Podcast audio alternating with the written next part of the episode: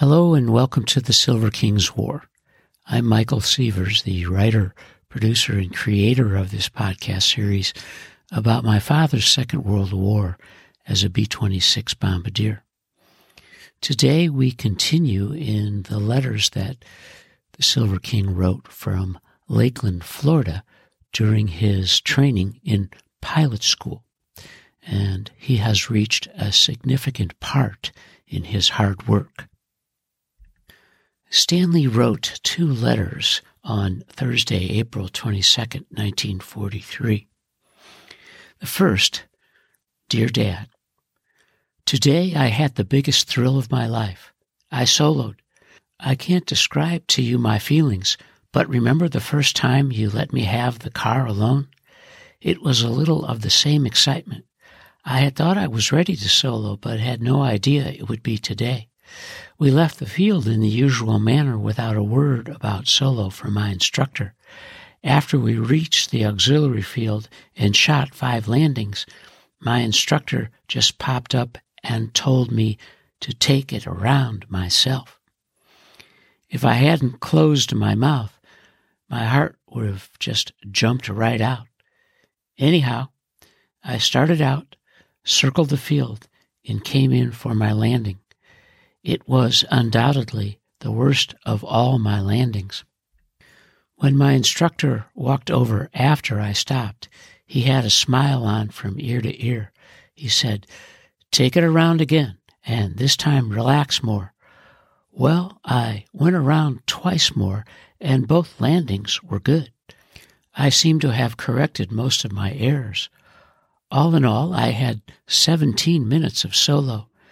Tomorrow I expect to get my 10 hour check ride. I'm ready for it as after today I know I can fly a plane and no little check ride is going to keep me from it. The weather here is beautiful.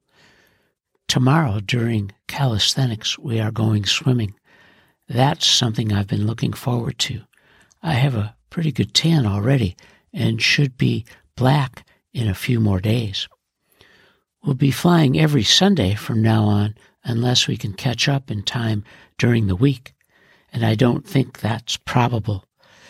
I'd like to tell you and Mother to come down, but if I can't get out, there wouldn't be any need. Perhaps we'll catch up, then I'll have the weekend off to be with you. I hope you weren't too lonesome. I'll try to write every day as I know how good it is to get letters when you're lonesome. And don't work too hard and keep well. Write whenever you get the chance and love to Ida. Love, Stan. Stanley's second letter on Thursday, April 22nd, 1943 is exuberant. Dearest ones, today was the day of days. I had my first solo flight. I think I'm about the happiest fellow alive. I knew I was about ready for it, but wasn't sure when it would come. Anyhow, this morning we took off in the usual manner without any word of solo. We went directly to the auxiliary field and shot five landings. He must have been satisfied with the way I was handling the ship because as we taxied back, he started giving me last minute instructions. His actual words when he stopped the ship to get out were, quote, I think you can do it. Now show me, end quote. Well, you can imagine how I felt. Remember how excited I was when Dad let me have the car alone for the first time? My heart was beating a mile a minute, and I felt as weak as a baby. It's really hard to describe my exact feelings. I taxied out to take off, took a deep breath, shouted on the top of my lungs, and gave it the gun. I felt the ship leave the ground. I knew everything was up to me. That old familiar head and voice wasn't there to correct my errors. I was the only pilot. My patterns around the field were perfect. I kept my altitude all the way, but my landing was really something. It was undoubtedly the worst I've ever done. I landed off too far along the ground. Consequently, I hit with a big bounce. My left wing went way down and the ship started in a circle to the right. I finally straightened it out by giving it a full rudder. They call this maneuver a ground loop. It's the one thing you aren't supposed to do. Of course, I was scared to death as I just knew that would be the end of my flying career. I taxied back up to where Hayes was waiting and believe it or not, he had a smile on from ear to ear. He said, quote, Now relax and take it easy. I know you can do better than that. Take it around again, end quote. That was such a relief and such encouragement that my next two landings were perfect. All in all, I had three landings for a total of 17 minutes solo. My confidence is bursting over the top. I know for sure I can fly a plane. I'm ready for the check ride now, as my instructor knows I can fly, and I know I can fly.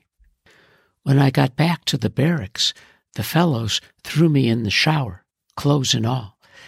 It's a tradition to shower the fellows after their first solo. Believe me, that was one shower I was most happy to take.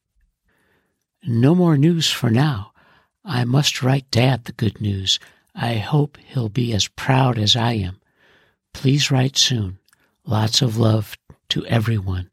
I love you and I miss you, Stan. Stanley, who is full of good news this week, continues to write separately to his father. And this is Sunday, April 25th, 1943. Dear Dad, I hope this finds you well and not too lonesome. I feel as good as ever. I just got back from town. Open post today was really unexpected. I had thought we would fly, but due to Easter, it was called off. Lakeland is a nice little place, but it is almost as quiet as Birmingham. If it wasn't for the cadets being allowed in the officers' club, the place would really be dead. At the club, there is a bar and dance floor, which makes it very nice. I spent most of the day there and had two good meals. It was good to get out. I went up solo again yesterday. That makes my second solo flight. Two more, and I will be able to leave right from the field without my instructor instead of having to go over to an auxiliary field. I still haven't had my 10 hour check. It should come any day. I shall certainly be relieved when it's behind me. So many fellows are washing out, it has me a little scared. Must close now and write mother. Take care of yourself and don't work too hard. Please let me hear from you. Love to Ida. Love, Stan. Stanley's second letter on Sunday April 25th, 1943, begins Dearest Ones. Just got in from Open Post. I had thought we would fly today, but due to Easter and the upper class graduation dance last night, it was called off. I had a pretty good time in town. The Officers Club is open to the cadets, which makes it very nice. There is a bar and dance floor there, and it was open all day on Sunday. Other than that, there isn't much to do in Lakeland. However, I did get a couple of good meals. That helped a great deal. I didn't fly Friday because of the shortage of time. Yesterday I soloed again. This time I got 22 minutes of solo time. It's a great feeling to know you can fly the plane without anyone's help. I have to have one more supervised solo. Then I go into solo stages.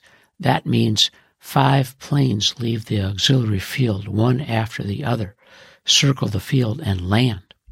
This is done five times, and each time the landing is graded by the commander. When I pass that, I can solo right from the main field here. I still haven't had my 10 hour check, and I have 11 hours and 37 minutes now. I surely wish it was behind me, as it is worrying me too much. Received your letter and card. It surely was a sweet card. And thank Aunt Rose for wanting to send the candy, but I'd rather she wouldn't. I just don't have room, and besides, the heat would melt it before we could eat it. I really don't need a thing. Your good wishes are all I could ask for. No more news. I hope you're well. I feel swell and miss you very much. Lots of love. Stan. Our hero, the Silver King, is now 20 years old. He writes a very poignant letter on Monday, April 26, 1943. Dearest ones, it's going to be most difficult to write the kind of letter that I'd like to. I want to say so many things, the things that are really in my heart. Yet to put it down in words is another thing. I don't know how to begin. Nothing I can say would suffice for the meaning I want to put forth. When I opened the package and found the watch, my breath actually left me. I had hardly expected anything so extremely nice. Yet I should have known, coming from you, it would have to be that way. Believe me, dear, saying thank you from the bottom of my heart is a far cry from what I'd really like to say. I could put millions of simple words on this paper and still not sufficiently express my full appreciation. It's the grandest gift in the world. There was nothing I could have wanted more. I can easily see that it was most expensive for you, and I'm sorry you did it. It wasn't at all necessary for you to go to such expense. I never before mentioned my need for a watch simply because I knew you would have to buy it while I wanted to pay for it myself. Well, you beat me to it, and I am most humble. You are much too sweet. Until I'm able to see you to thank you properly, I'll just say thanks a million from the very bottom of my heart. With the faith you have in me, I know I shall succeed and prove to you my worthiness. I really had a swell birthday. I received a nice box of candy from Dodie, and this candy proposition is running me wild. And I got a card from Aunt Sylvia and a beautiful letter from Cece. It couldn't have been better unless we all had been together.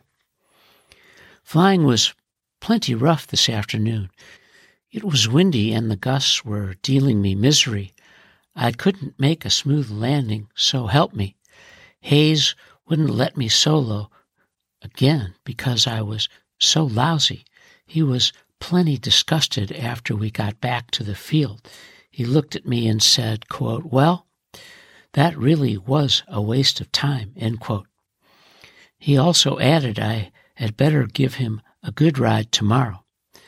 I'm beginning to get worried as my check is due, and after today I'm doubtful as to whether I could pass it.